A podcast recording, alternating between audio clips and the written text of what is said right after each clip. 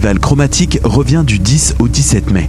Rendez-vous à l'usine C pour admirer les expositions, assister aux conférences et ateliers et profiter des DJ sets. Les trois niveaux de l'usine C seront envahis d'œuvres d'art et d'activités. Ne loupez pas les rendez-vous incontournables de la semaine. La nuit d'ouverture le 10 mai, la matinée étudiante gratuite du 15 mai et bien sûr la nuit de clôture du 17 pour terminer cette belle semaine placée sous le signe de l'art. Retrouvez la programmation complète sur le site chromatique.ca. Dans le cadre du 35e Festival international de musique actuelle de Victoriaville, qui se tiendra du 16 au 19 mai 2019, Choc.ca est fier de présenter le volet cinéma. Le samedi 18 et le dimanche 19, deux programmes de courts-métrages expérimentaux liés à la musique d'avant-garde seront présentés. La 35e édition du FIMAV, c'est des concerts, installations sonores, arts visuels et bien sûr cinéma. Pour plus d'informations, visitez le fimav.qc.ca. Et si la vie, c'était plus que naître et mourir lentement? Si la vie, c'était une œuvre d'art qui transcende le temps, qui transforme les êtres? Et si cette œuvre se trouvait dans une salle près de chez vous? Présenté par Québecor, le festival Vue sur la Relève vous invite à découvrir les artistes émergents les plus prometteurs, dont nous, le collectif Grande Surface, du 6 au 18 mai prochain à Montréal. Billets au vuesurlarelève.com. Voyage au bout de la nuit, c'est ton émission d'ambiance nocturne sur le Nightlife Underground montréalais. Découvertes musicales, chroniques culturelles et idées de sortie pour divertir tes nuits urbaines. Voyage au bout de la nuit, c'est l'émission nocturne de choc.ca.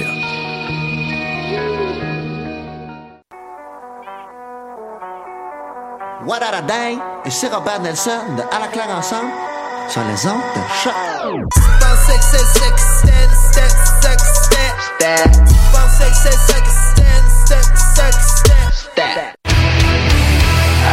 importe c'est où, peu importe où ça joue. MLS, Ligue des champions, Euro, Mondial. On en parle tout le temps. Dit comme ça, ça fait vraiment bien, mais en vérité, on parle surtout de l'impact. Football Club. Les pionniers du podcast soccer. C'est la référence soccer à Montréal. Tout simplement les meilleurs. C'est le Cannes Football Club. La poutine soccer. Bonjour à tous, bonjour à tous ceux qui nous écoutent en direct sur choc.ca ou qui nous écoutent en rediffusion en balado ou sur toutes les autres euh, plateformes. Ici Étienne Boutier et vous écoutez l'épisode numéro euh, 362 euh, du Cannes Football Club et là je suis je suis présentement en studio et on a euh, des petits problèmes là euh, d'écouteurs pour euh, pour le moment. Mes collaborateurs réussissent pas nécessairement à entendre euh, qu'est-ce que je dis. Donc, euh, je vais commencer avec les, euh, les commanditaires, ceux qui me donnent un, petit coup de main pour euh, pour pour la saison en fait, en attendant de voir si ces problèmes peuvent être réglés. Donc, je veux qu'on parle de Patreon. Patreon, ben, en fait, votre soutien est essentiel à la production de contenu de soccer de qualité en quantité pour le prix d'un café. Encouragez le Cannes Football Club sur patreon.com/slash Cannes Football Club. Et euh, je veux qu'on parle de Spreaker. Spreaker, qui, euh, qui est la plateforme qui pousse les podcasteurs vers le succès. Ces outils permettent de produire, héberger, distribuer et monétiser votre podcast en quelques clics et depuis un seul endroit. Visitez euh, Spreaker.com et faites passer votre podcast au niveau supérieur. Donc, euh, les écouteurs ne sont pas revenus. On va essayer de, de, de faire l'émission quand même, voir si ma voix peut, peut porter sans que ce soit désagréable pour vous. Donc, mais les micros fonctionnent, ça je les entends bien. Donc, euh, on va accueillir avec euh, grand bonheur Monsieur Mathieu Lemay. Bonsoir Étienne, bonsoir à tous et à toutes. Est-ce que ça va bien, Mathieu? Oui, ça va très bien, merci. Cool, Toi-même, cool, cool. j'espère que ça va bien aussi. Oui, ça va, ça va. Euh, on, a, on va s'en sortir, ça va aller. Euh, on a aussi avec nous Monsieur Fred Lopo. Bonjour tout le monde. Ça va bien, Fred? Ah, je sors d'un gros mois vraiment intensif à job, puis pendant mes temps libres, euh, je feuilletais le hashtag euh, Impact ou IM- IMFC, donc euh, vous devez deviner comment ça va. OK. je ferai pas de commentaires, j'en ai assez fait euh, la semaine dernière. Je vais me calmer. Euh, donc, donc voilà, on va parler de l'impact de Montréal. Aujourd'hui, on va parler d'aussi d'autres d'autres chroniques très très très intéressantes. Mais euh, pour commencer, l'Impact de Montréal qui a joué deux matchs cette semaine, euh, un match à New York contre le New York Red Bull, une victoire de 2 à 1 et euh, une défaite de 2 à 1 contre le FC Cincinnati, le pauvre FC Cincinnati qui a réussi à l'arracher une victoire contre l'Impact de Montréal. Mais tout d'abord, on va parler de la victoire de Montréal contre New York. Euh, L'Impact qui avait jamais gagné euh, en quoi huit matchs, en tout cas en 5 6 ans, Ouais, ouais. quelque chose comme ça, c'était Mhm. juste des défaites. Se- seulement en playoff qu'on avait réussi à aller chercher un résultat. là. Ouais, ouais, voilà. Donc, euh, une victoire quand même assez impressionnante de 2 à 1. Euh, le premier but est venu des locaux du New York Red Bull. Euh, Long à la 36e minute. Mais les hommes de Rémi dans un 3-5-2 ou un 5-3-2, euh, ont réussi à, à remonter. En fait, euh, Zakaria Diallo à la 64e minute sur un- une superbe passe de, de Maxi Urruti, un superbe centre de, de, de Urruti. Et Urruti, qui d'autre, qui marque son premier but euh, de l'année sur un tir de, de penalty. euh, qui a été gagné par euh, Anthony Jackson Hamel qui a pas nécessairement joué un mauvais match mais ben en fait on va en parler peut-être un petit peu tantôt. Euh, mais voilà pas pas d'autres cartons. Une belle victoire de l'Impact de Montréal. On les prend au Red Bull Arena tout pour nous rendre tout pour nous rendre heureux donc, on va y aller avec nos évaluations habituelles. Saputo d'or, trop de poutine et j'ai l'air d'un foin pour euh, ce, match-ci en fait le premier match. Donc euh, Mathieu, est-ce que tu devrais y aller avec ton Saputo d'or pour euh, pour le match de mercredi dernier? Ben, pour le match de mercredi, euh, j'ai choisi euh, Maxi Urruti comme mon saputo d'or. Il y a une passe décisive, il y a un but sur penalty, mais il a surtout euh, été un joueur que, dont la pression sur, sur la défense de Red Bull euh, en a usé plus d'un. Parlez-en à Aaron Long, entre autres. Euh, j'ai bien aimé sa contribution euh, la et la patience, euh, parce que on- on- oui, c'est vrai que par sa position de buteur, on attend de lui qu'il marque des buts, mais on commence à comprendre au- au- en termes de ce que j'appellerais le jeu collectif de l'impact, ce que Rémi Garde cherche à développer, ce que Urruti apporte aussi euh, sur un plan positif. Je veux dire, sur le corner, son centre était parfait pour Diallo. On voit d'ailleurs que ça avait été travaillé euh, pendant les entraînements. Hein, euh, Omar Brown qui fait la petite passe et puis Urruti ensuite qui centre. Alors c'est, mais j'ai trouvé en tout cas qu'il a beaucoup pesé sur la défense des, euh, des Red Bull lorsque, par exemple, lorsqu'il leur exerçait de la pression. C'est, un petit peu comme si on retournait l'arme de Red Bulls contre eux un petit peu. Puis je- trouve qu'il il a été assez représentatif de ça. Mais il y aurait eu d'autres choix qui auraient, pu être pris, mais euh, moi j'ai pris celui-là pour entre autres pour ces raisons-là. On y va avec Urruti. Euh, Fred, Même chose, Ruti aussi. euh, Mathieu a bien, bien décrit, là, dans le fond, les, les, les points forts de Ruti dans ce match-là. Euh, honnêtement, encore une fois, on, je me suis pas exprimé sur ça, mais Ruti, je, on- est-ce qu'on lui a déjà donné un centre qui a du sens? Oui, ça finit au bord du filet, mais bon, on en reparlera un petit peu plus tard. Ça a l'air que c'était hors jeu. Oui. Euh, ce gars-là fait la job qu'on lui demande. Voilà, voilà. Euh, ben les gars, vous avez euh, assez euh, louangé euh, Urruti. Euh, je vais vous demander d'y aller avec avec votre trou de poutine.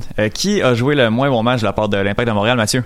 Euh, moi, j'ai choisi euh, Lovitz pour ce, ce match-là parce que euh, je suis allé vérifier un peu euh, les statistiques pour confirmer un peu l'impression que j'avais. C'est quelqu'un qui a encore énormément de euh, problèmes avec ses passes. C'est, drôle parce que ça fait un lien avec ce que Fred Lopo vient juste de mentionner, la, la, qualité des centres, les bons centres. Et Lovitz, visiblement, euh, on se plaignait beaucoup de Youngo autrefois, mais bon, si Youngo avait pas les centres, il apportait quelque chose de plus en attaque quand même dans sa façon de tenir le ballon. Lovitz, on, on sent que c'est intermittent. Des fois, il fait les choses bien, mais il fait trop de choses moins bien.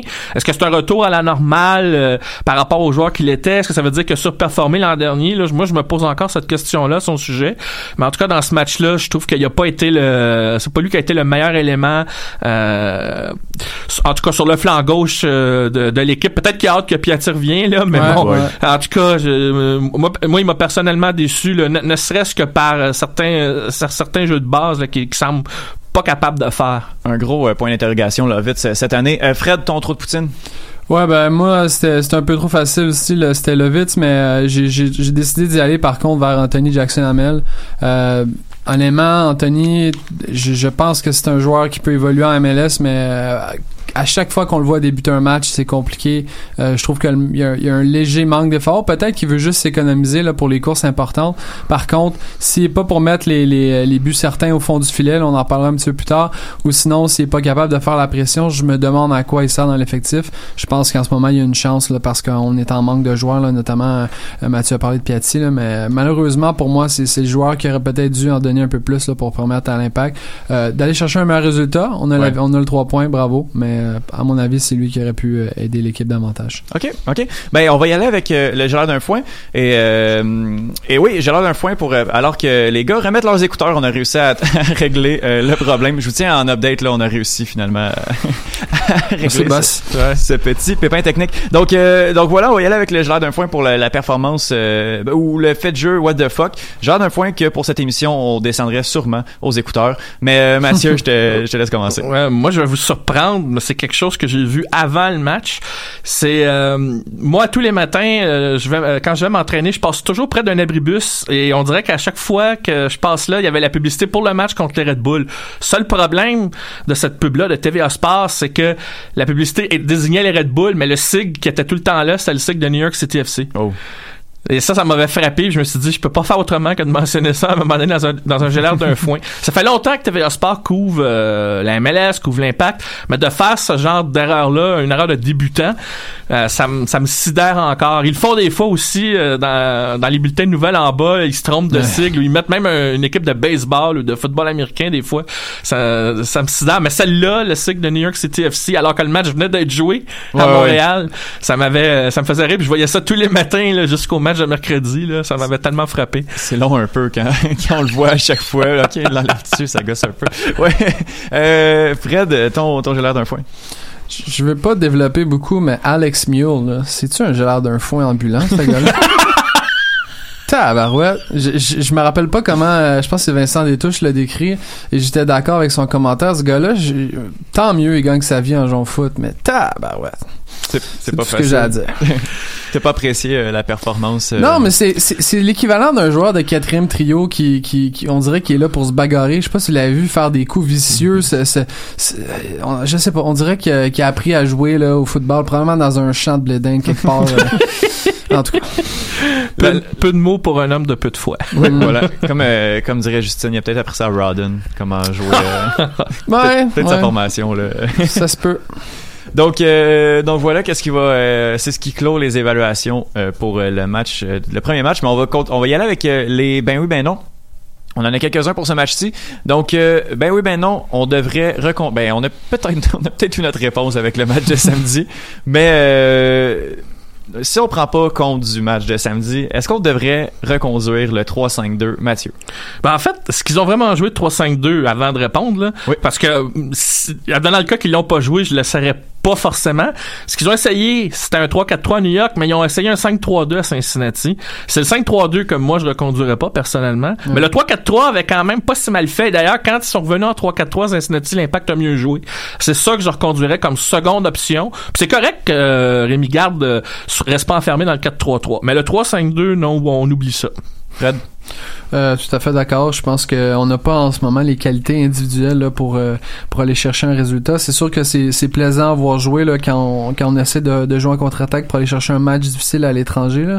Mais euh, dans le cas où on essaie de marquer des buts, on n'a pas les qualités. On l'a vu, euh, Brown avec le ballon, c'est bien beau, capable de déjouer 12 gars, mais à qui il fait la passe après, c'est souffle. Euh, Je pense que Ruti, c'est pas le gars qui va mar qui va marcher là euh, sur sur la défensive adverse là, puis aller aller marquer un but en, en parcourant 30, 40, euh, 50 pieds. Euh, fait que euh, malheureusement, ça va prendre vraiment un, un 3 devant euh, et j'ai bien hâte de- d'y voir Piatti. Oui, je pense qu'on est. Là, il, il- il s'est entraîné aujourd'hui. Ouais, Ouais, bonne ouais. nouvelle. Ouais, c'est pas trop. Ouais, en fait, bref. Euh, deuxième, ben oui, ben non. Camacho mérite sa rédemption. Mathieu. Moi, je réponds euh, oui, dans la mesure où euh, on connaît la configuration euh, pour qu'il soit euh, à son aise et qu'il puisse euh, donc jouer selon ses, ses qualités. Et je pense d'ailleurs c'est un des trucs de, un des bons trucs de Rémi Garde euh, cette saison. Il l'a fait avec Jackson Hamel aussi, il lui a donné une chance malgré tout ce qu'on avait dit la saison dernière, puis les reproches que Rémi Garde lui avait fait ouvertement à, à son attaquant. Je veux Camacho, le match à Kansas City, ça peut pas être juste de sa faute. Quand j'avais revu le match, je trouvais qu'on lui en mettait beaucoup sur les épaules sur Twitter, dans les commentaires. On en avait déjà parlé. Toute l'équipe s'était délitée cette journée-là. Donc, il y avait pas juste lui. Là. Et, et justement, son match à New York, il a été un des joueurs dominants. J'ai même hésité à le mettre sa poteau d'or. Il était pas loin avec Orochi, je trouve. Il avait été pas mal solide à Cincinnati. Ouais. C'est pas lui qui était le, le pire joueur, loin de là, au contraire. Et, et c'est bon, c'est un des bons trucs de Rémi Garde. En faisant tourner l'effectif puis en donnant la chance à des joueurs qui ont moins bien performé, de justement d'avoir leur rédemption, ben ça, ça, ça permet de créer le- l'esprit de groupe qu'on voit cette saison. Et là, tout le monde contribue.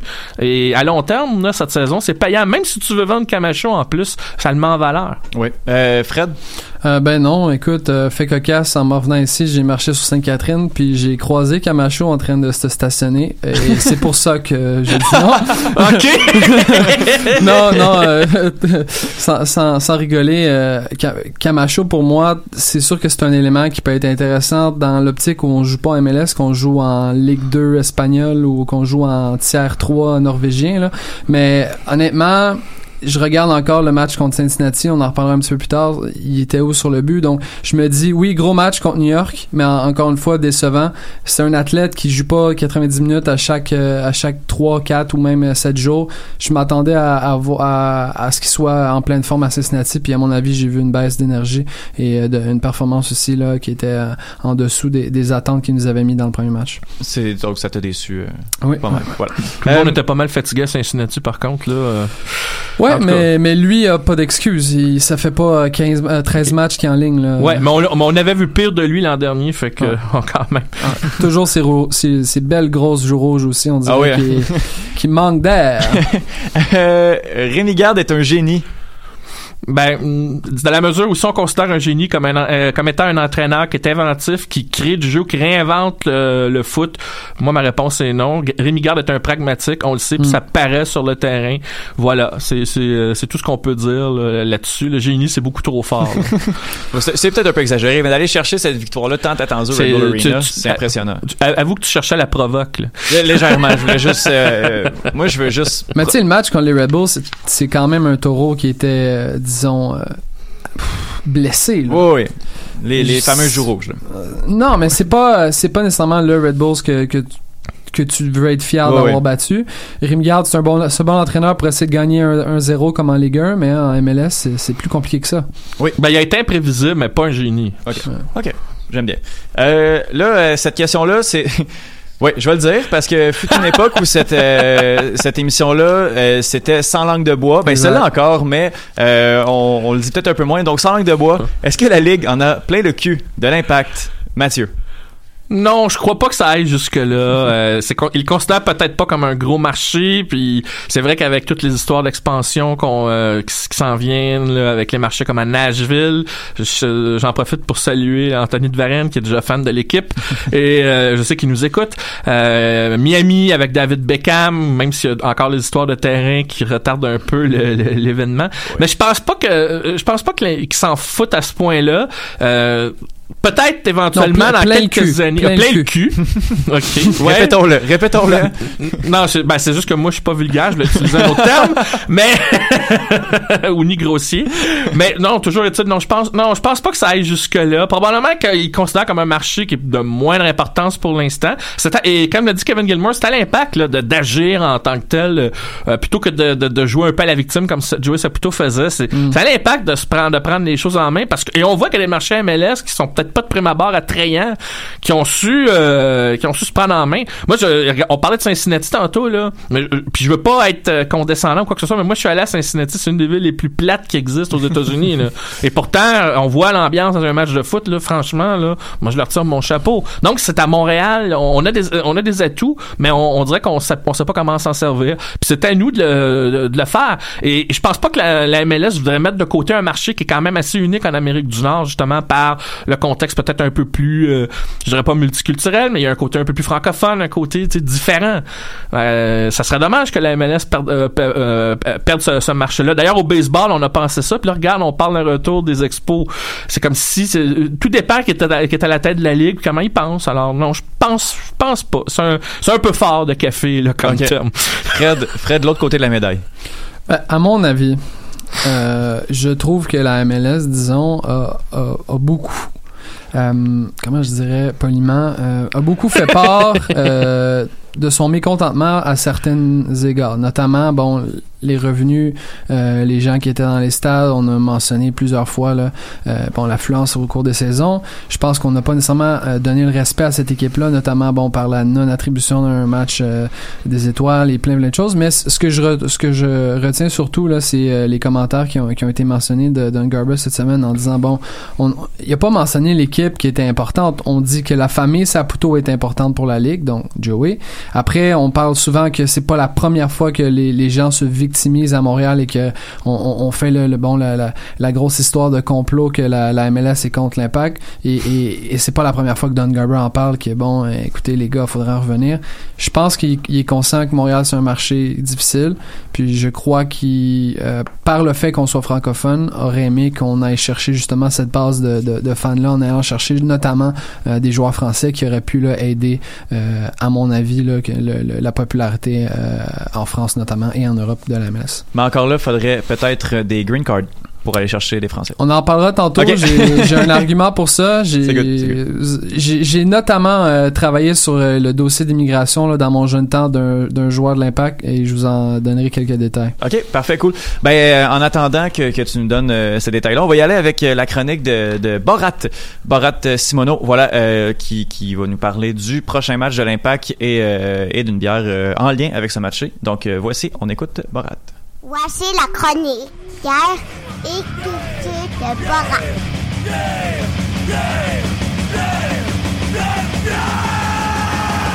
Nous sommes à l'âge de pierre et l'homme des... Wow, wow, wow, Bien le bonsoir et bienvenue à la chronique bière et culture de Borat dans le cadre du Cannes Football Club, le podcast.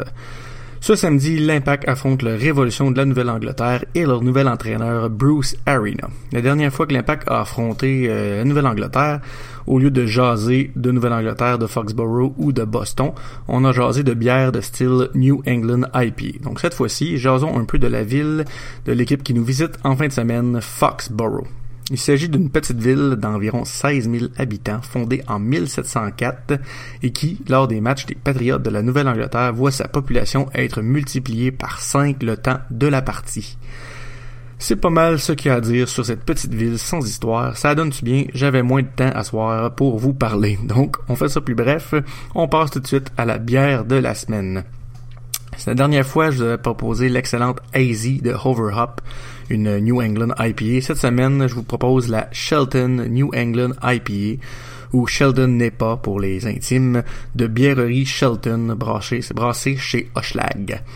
Euh, il s'agit en fait d'une des meilleures NEPA sur le marché au Québec à mon avis, en tout cas dans les ceux trouvables facilement. Euh, c'est une bombe de houblons tropicaux qui donne des notes d'ananas, d'agrumes ou de mangue. C'est vraiment là, un incontournable dans le style. Et à 7,5% d'alcool, par contre, là, je vous conseille de ne pas vous en enfiler trop. Ça pourrait, euh, vous pourriez tom tomber très rapidement euh, en état d'ivresse. Peut-être que c'est ce que vous voulez. On sait jamais. Donc, euh, finissons comme d'habitude avec du bon rock québécois. Cette semaine, je vous présente Slater et Fils, un bon petit band de ska punk originaire de Montréal qui sont signés sur l'étiquette Slam Disc. Euh, je fais écouter aujourd'hui une petite reprise qu'ils ont fait pour la compile Zoo 3. Euh, ça, c'est une compile où euh, chaque groupe présente sur la compile présente une reprise en français d'une chanson de leur choix. Ça peut être une chanson en anglais qu'ils traduisent, comme ça peut être une chanson en français qu'ils adaptent tout simplement. Euh, fait que voici donc un extrait de C'est donc belle une fille, reprise de François Pérusse par Slater et Fils. Donc, euh, ce fut bref aujourd'hui. Je m'en excuse, mais bon, on, vous allez pouvoir retourner plus rapidement au podcast. Et en plus, j'ai eu un petit, une petite information comme quoi euh, la chronique de Monsieur Foot de Foot était plus longue aujourd'hui, donc la mienne sera plus courte. On va euh, contrebalancer le tout. Donc, bonne fin d'émission, bonne écoute et bon match samedi. Ciao! Mais c'est donc belle une fille, excellent belle. C'est pour elle que furent inventés les dentiers.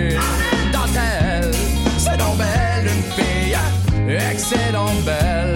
Sweet up a twiddle. Pourquoi faut-il que j'ai du blé entre les dents quand je me trouve près d'elle? Une fois j'étais à l'épicerie, puis la caissière m'avait séduit. Mais acheté rien trois pétacles, mais je les ai mis sur Interac. J'étais loin d'être dans le sac. Une fois y'a une fille qui est venue chez nous, je l'avais toujours trouvé de mon goût. Mais quand elle m'a arraché mon linge, me semble qu'elle avait l'air d'un singe. C'est moi qui est pas correct? Mais donc belle, une fille, excellent belle.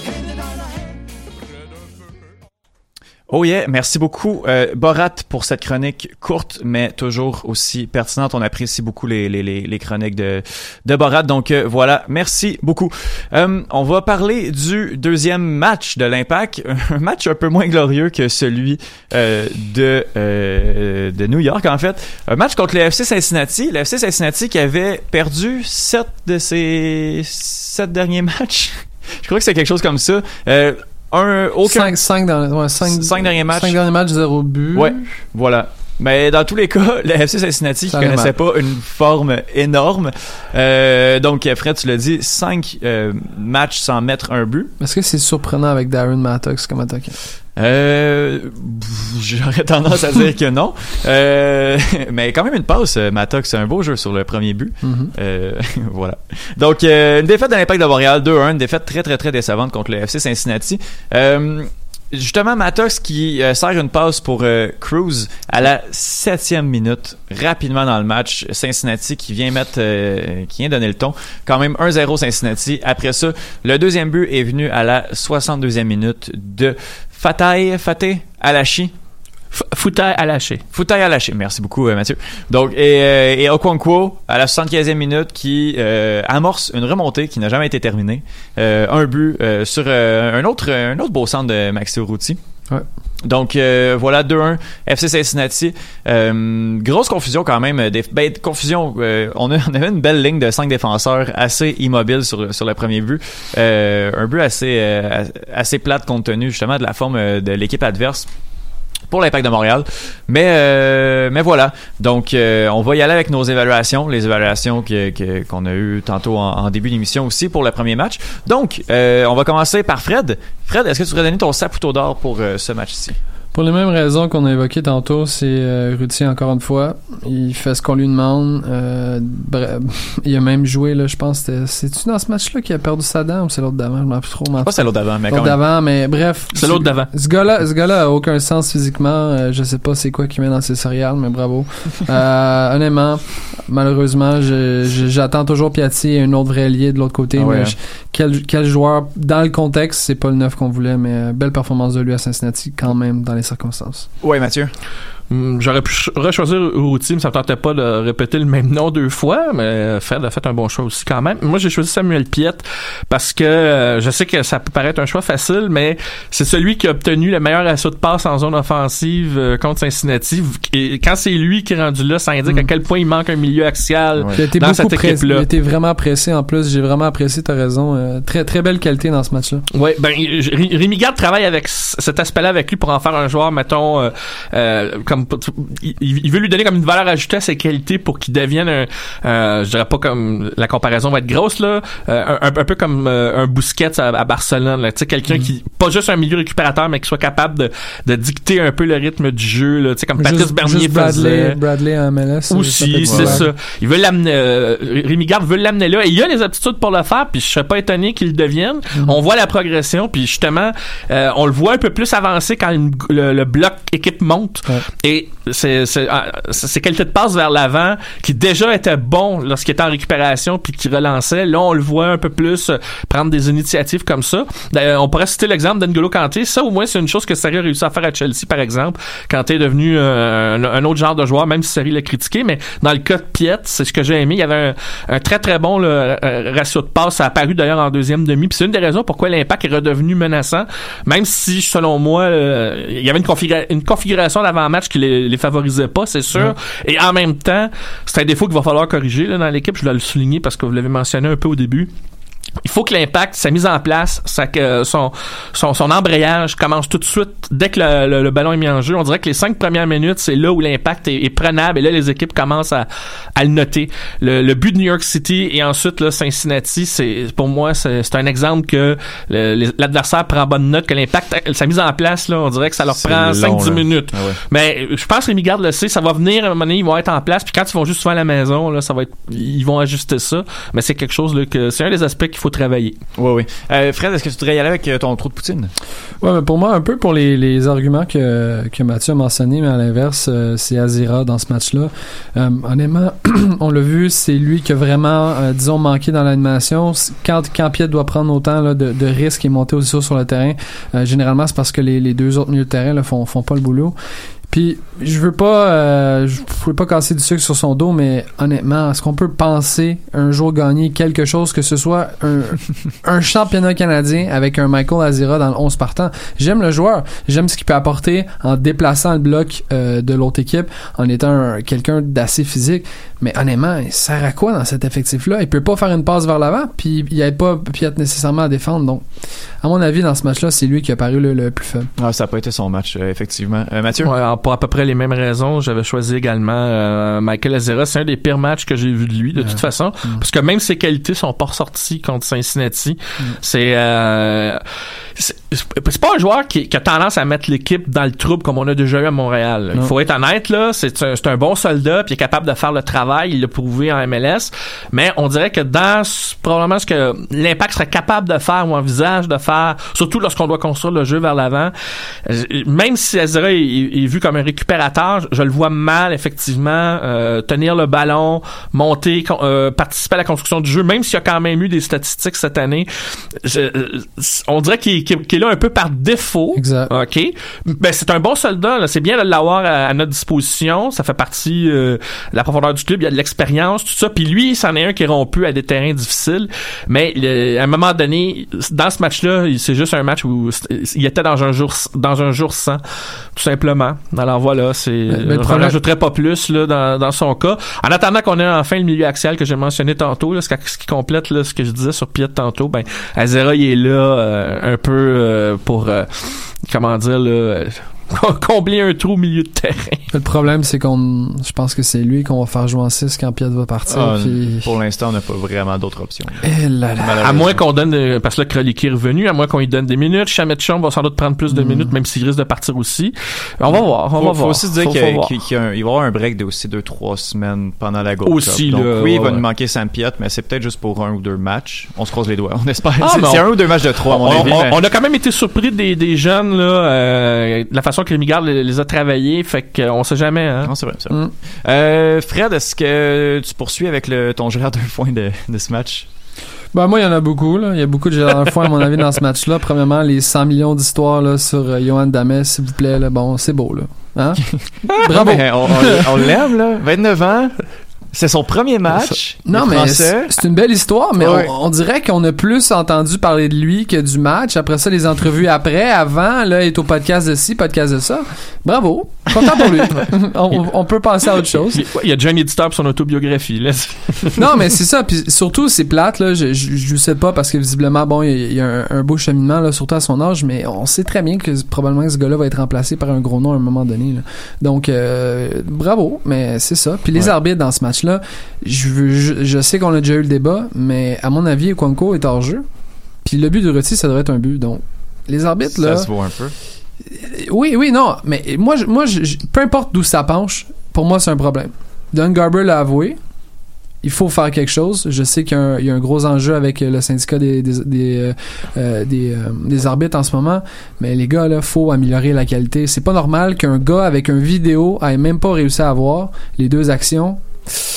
Décevant. Ouais, ouais. Décevant. Parce que, ben, c'est ça, la vidéo est supposée. Justement. C'est à ça que ça C'est pas sert. mal son but, là. Ouais, voilà. Euh, Mathieu? Bon, je donnerai pas mon opinion sur l'arbitrage aujourd'hui. Ça pourrait faire un autre éditorial.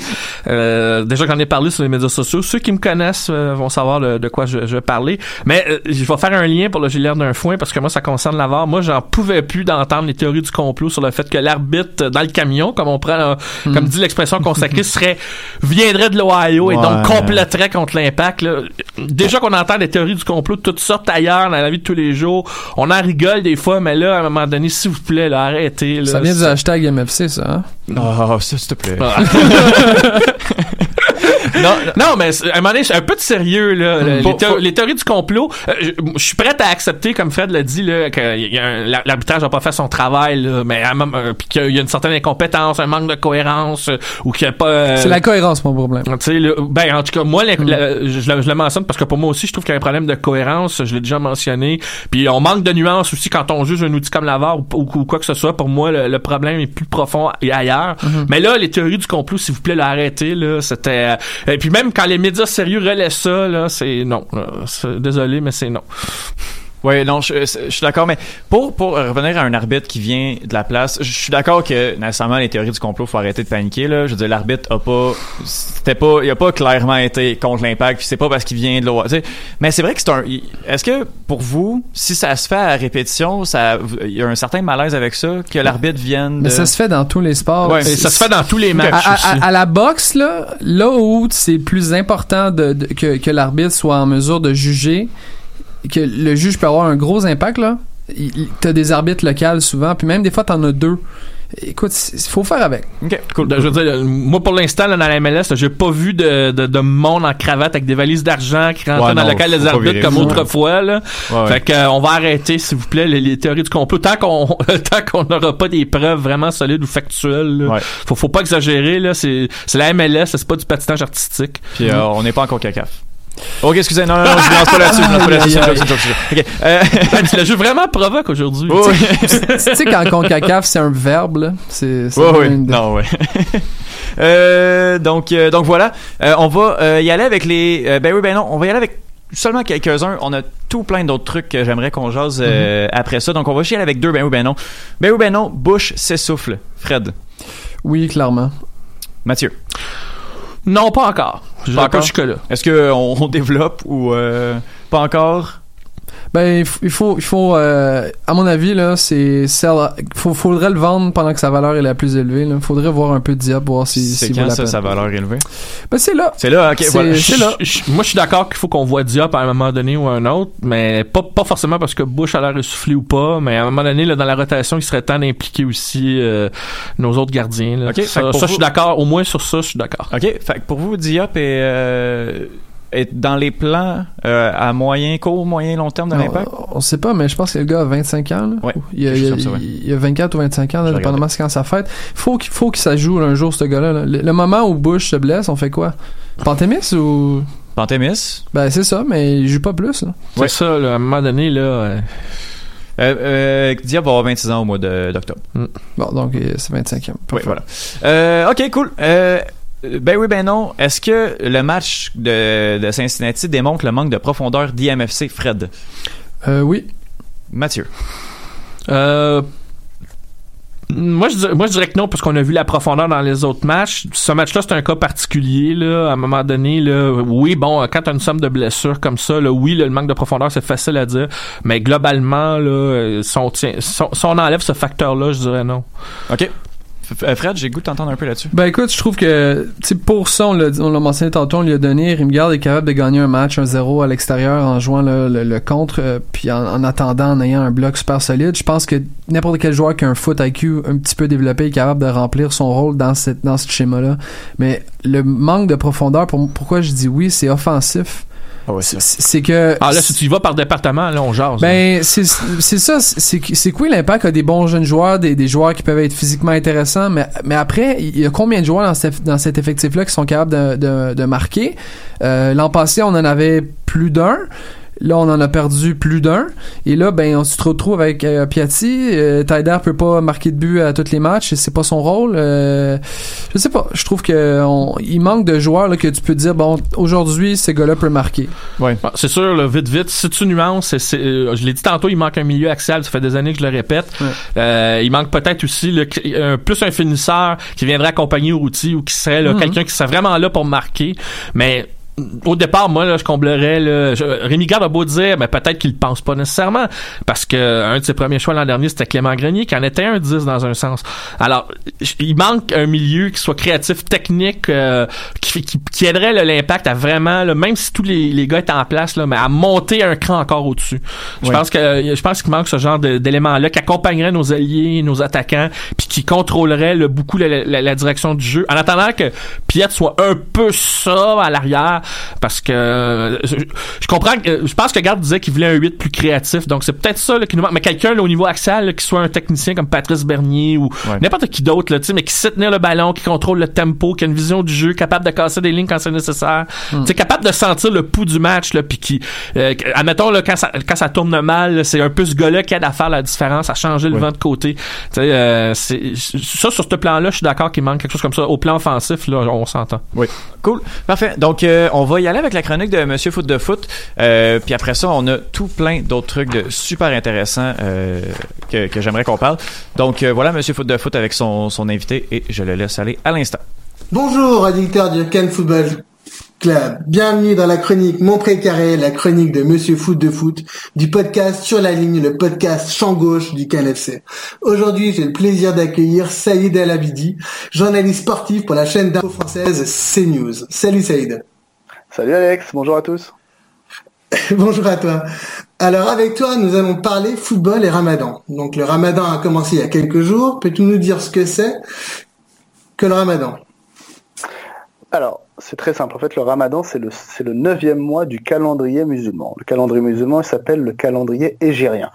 C'est euh, c'est comme le calendrier grégorien, il a 12 mois, sauf qu'à qu'à la différence de celui-ci, c'est un calendrier lunaire. Donc en fait, ce, ce neuvième mois, et dans ce neuvième mois, pardon, on doit, on doit jeûner, les musulmans doivent jeûner, parce que c'est l'un des cinq piliers de, de l'islam, tout simplement. Voilà. D'accord. En quoi est-ce que euh, ça consiste alors? Alors, le jeûneur, donc le, le musulman qui va jeûner, qui est habilité à jeûner, hein, parce qu'il y a des personnes qui ne sont pas habilitées, les femmes enceintes, les personnes âgées, les malades, ceux qui voyagent. Euh, bah, ce jeûneur donc doit, s'abstenir de manger, de boire, d'avoir des relations sexuelles de l'aube. Enfin, c'est même un petit peu avant l'aube. On a des horaires bien précis jusqu'au coucher du soleil.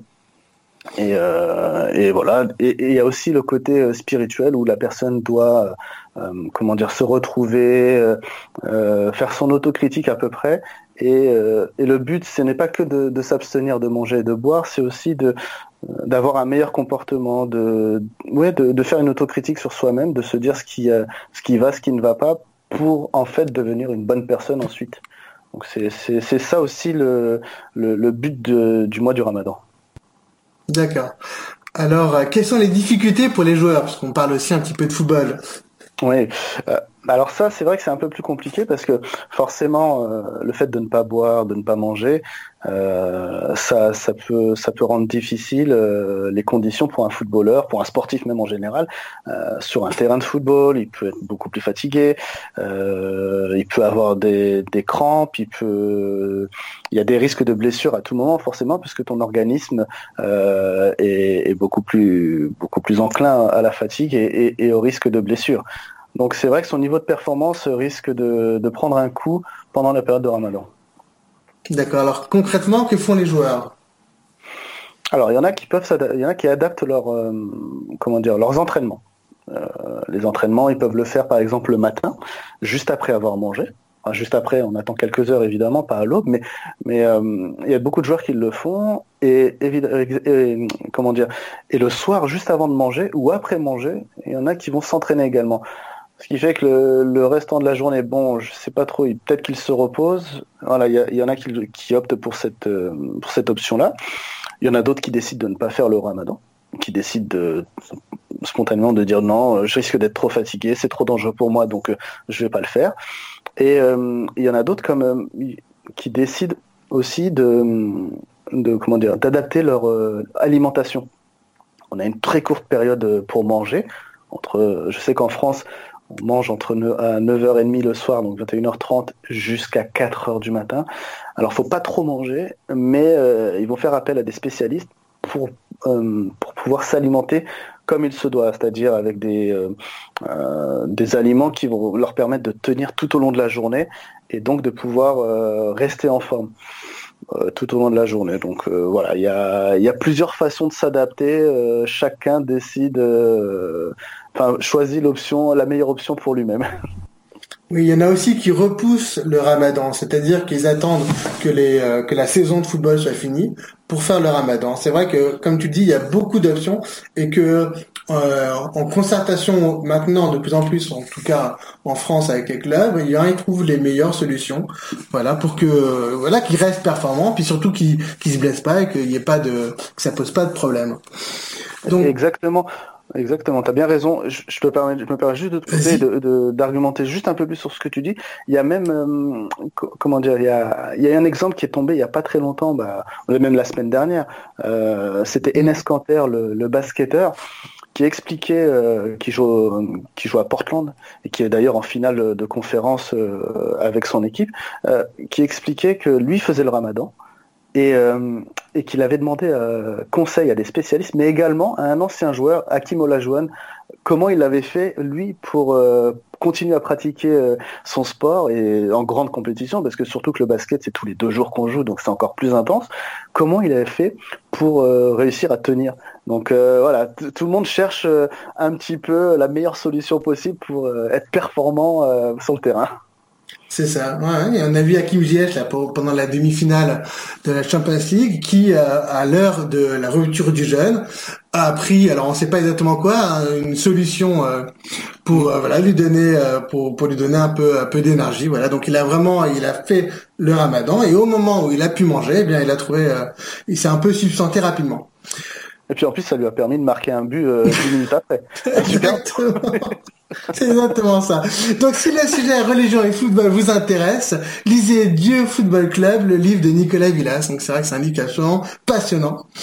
Euh, la Coupe d'Afrique des Nations commence le 21 juin. Nous supportons tous les deux les Lions de l'Atlas avec sélection marocaine. Donc rapidement, quel est ton pronostic pour notre sélection?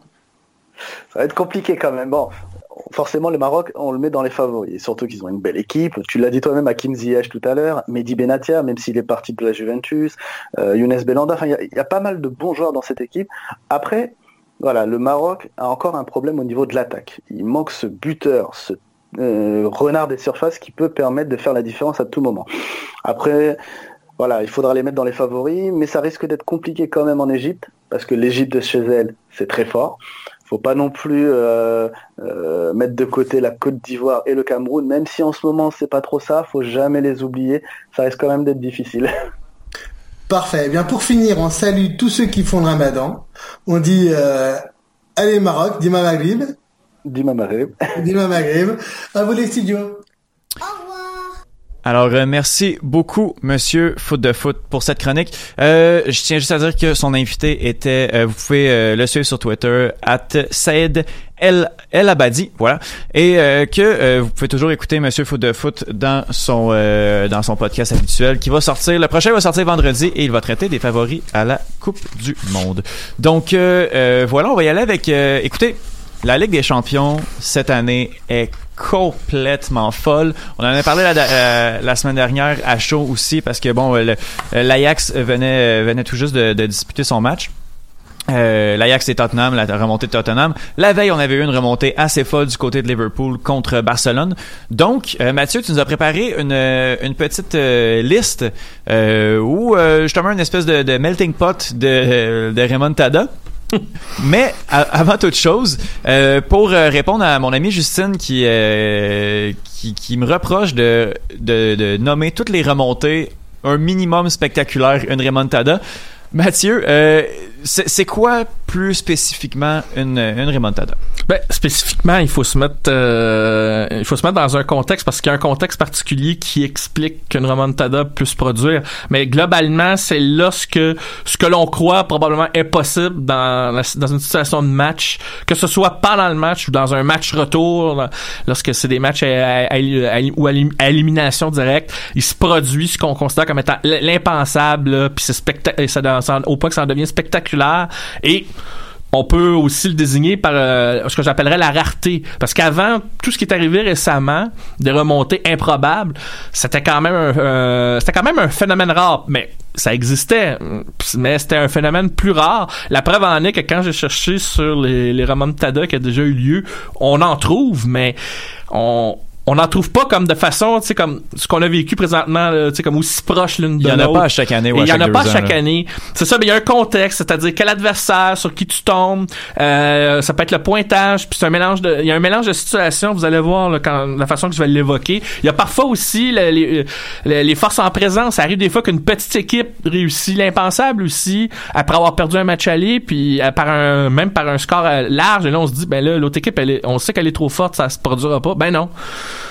ça se produit. Alors, Ça on peut parler de remontada dans, dans ce cas-là. Puis il y en a des spectaculaires. Là. Euh, on s'imagine que ce qui, est arrivé récemment, là, on parle par le, le pointage, que ça s'est pas déjà produit, mais au contraire, là, y a- ça on a déjà vu des, des, des remontées de, de pointage pas mal plus euh, impensables que Paul, ça. qu'est-ce qu'on a vu récemment? Ouais, ouais, on, a, on a plein d'exemples dans plusieurs euh, compétitions, mais on peut commencer par euh, la Ligue des Champions. Ben, je vais pas revenir là sur, euh, par exemple, la finale de 2005, parce que tout le monde en a parlé, euh, quand Liverpool euh, revenu de l'arrière contre l'AC Milan euh, après 45 minutes perdait 3-0. Mathieu, Mathieu. C'est chiant.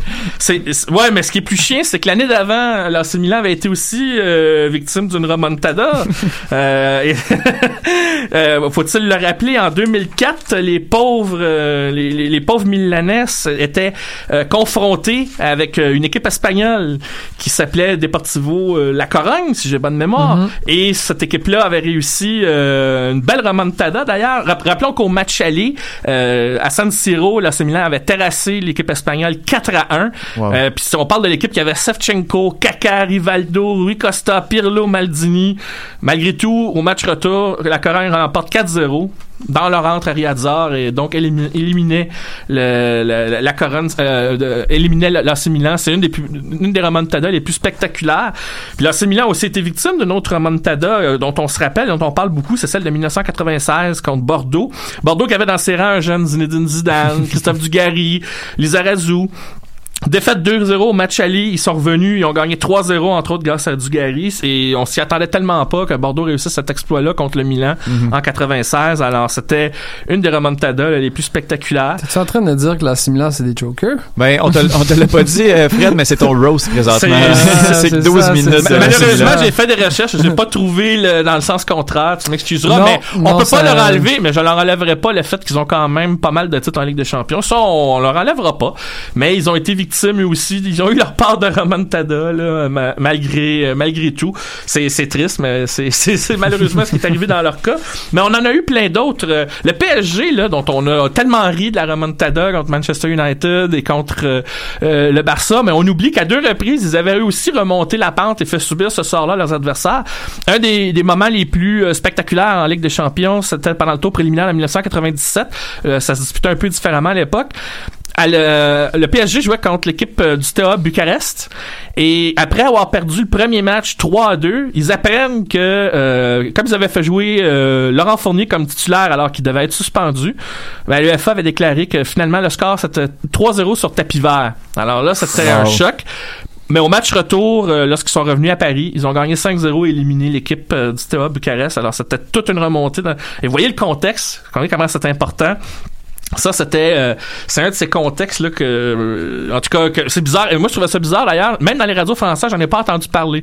On rit du PSG, on sait que le Qatar euh, veut faire oublier un peu le, le passé euh, de ce qu'était le PSG autrefois. Et pourtant, quand on regarde, ils ont fait des, ils ont fait des pas pires choses euh, À l'époque. à l'époque. Mais ça- ce que ça veut dire, c'est qu'ils ont, ils ont déjà connu, ils ont déjà connu l'inverse. Et il faut, il faut le leur donner quand même. là. Il faut être honnête.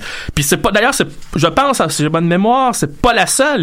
En 1980, euh, 1993, ils ont réussi à remonter contre le Real Madrid quand même. Ils perdaient 3 à 1 puis ils sont revenus 4 à 1 grâce à un but de Antoine Comboiré qui est actuellement entraîneur et qui a déjà entraîné le Paris Saint-Germain avant qu'on le vire par Ancelotti. Alors il y a des petites histoires comme ça. Maintenant au rayon des scores plus spectaculaires les gens qui me connaissent savent que je couvre le soccer africain, mais en Coupe d'Afrique des Nations en 2010, il y avait eu un match Angola-Mali.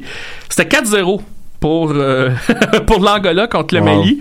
Et on était rendu à la 74e minute. Alors tout le monde se dit 4-0. Le, le- le match est plié, quoi. On ferme les livres. Ben, pas du tout, du tout, du tout. Le Mali marque 4 buts de suite, dont 2 en 92e et 94e minute pour faire 4-4. Ce qui m'amène d'ailleurs ces deux buts-là dans les arrêts de jeu. On se rappelle en 1999, la finale opposant le Bayern au Manchester United. Nice. Qu'est-ce qui s'est passé? Tout le monde s'attendait à ce que le Bayern gagne, mais 1 à 0, on rentre dans les arrêts de jeu. Et qu'est-ce qui se passe? Ole Gunnar Solskjaer lance la- la- une remontada en deux petites minutes dans les arrêts de jeu et vole un titre au Bayern en Ligue des Champions. C'est probablement là, une des remontées euh, parmi les, en tout cas les, les, les plus spectaculaires. Puis on pourra en nommer plein d'autres. Euh, Il y, en- il y en a une dans les années 70 que, par exemple, euh, Saint-Etienne qui jouait contre un club croate de Hajduk Split. Ça, ça, on est en 74-75. C'était les huitièmes de finale de, de la Coupe d'Europe des clubs champions. C'était l'ancienne formule à l'époque. Saint-Etienne avait perdu 4 à 1 au match aller contre les Croates. Puis ils ont réussi l'impossible à- au match retour. Ils ont gagné 5 à 1 et ils sont qualifiés pour le prochain tour. C'était d'ailleurs l'année où ils avaient perdu contre le Bayern Munich.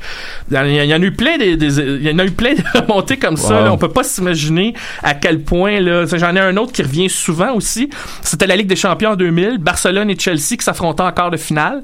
Barcelone avait ba- euh, avait perdu 3 à 1 et ils devaient remonter au score. Puis ils ont réussi un exploit euh, avec une victoire de 5 à 1. Et C'était le Barça de Rivaldo et de Luis Figo. Ah, ça. Alors euh, ça, ça peut consoler Mike Miller et Alec Avandano cette petite histoire. euh, Petit baume sur leur cœur. Petit bombe sur leur cœur et malheureusement pour Justine qui est fan de Chelsea, on lui rajoute malheureusement euh, une petite larme, euh, une petite larme à l'œil, euh, si, je, si je puis dire. Mais vous voyez, il y a des exemples comme ça, puis il y a des grosses équipes qui tombent. J'ai parlé de Saint-Etienne tantôt. Ben, en 76, Saint-Etienne avait réussi, avait réussi un autre exploit, mais là c'était contre le Dynamo de Kiev.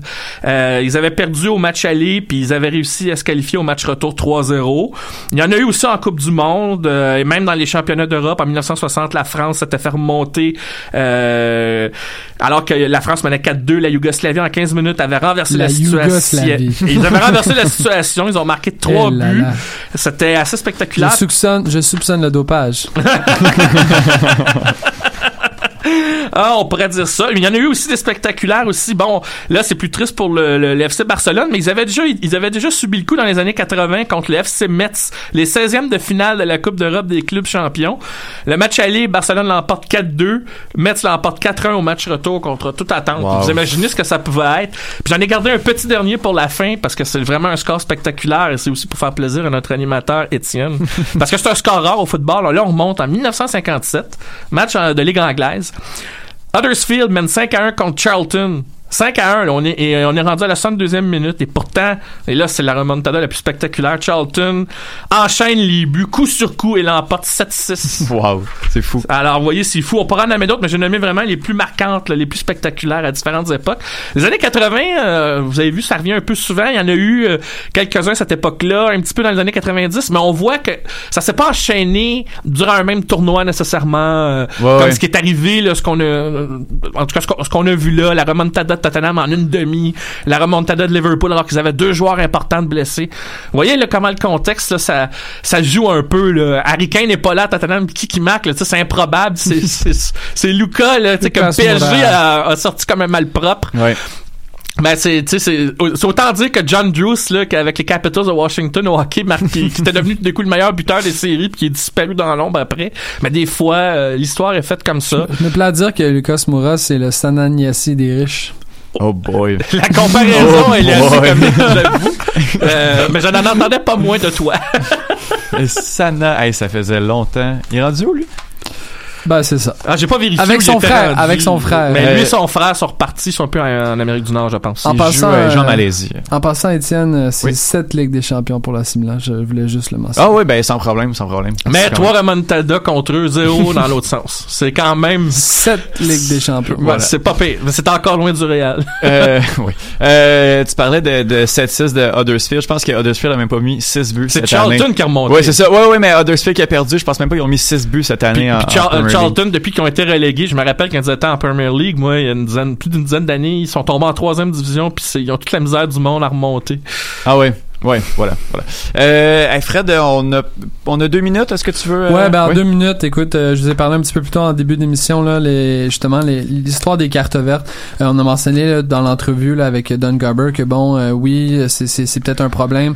Euh, par contre, au niveau du Canada, on devrait faire là, nos démarches plus tôt pour que les joueurs soient nationalisés, là, deviennent dans le fond euh, euh, canadiens. Il y a une chose, c'est que la carte verte, ce qu'il faut savoir, c'est simplement des, des, process- des procédures là, qui euh, montrent à, à- dans le fond, faut prouver euh, au gouvernement américain que la, la personne qui vient travailler dans le, le- le pays, euh, dans le fond, possède une qualité qui n'est qui peut pas être retrouvée ailleurs dans la, la population actuelle. C'est c'est un peu ça la démarche de carte verte. Donc après, quand t'es joueur de foot puis que t'as déjà un permis de travail, euh, disons, et que t'as déjà une équipe qui veut t'engager, c'est assez facile là de de- de- d'obtenir une carte verte. Alors qu'au Canada, c'est pas tout à fait le même processus. Faudrait obtenir la citoyenneté canadienne, ce 30 qui est vraiment vraiment autre chose. Il y avait il y a un ancien joueur qui est aujourd'hui là qui travaille pour aujourd'hui pour euh, TVA Sport qui a essayé de, de faire le processus à l'époque et je veux juste vous dire que j'avais traité son dossier il y a plus de sept ans et je suis même pas sûr s'il est citoyen canadien encore.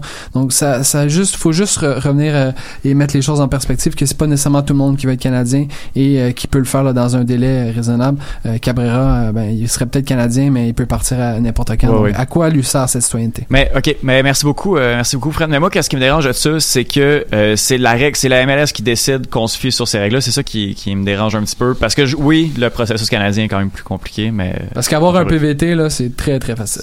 voilà.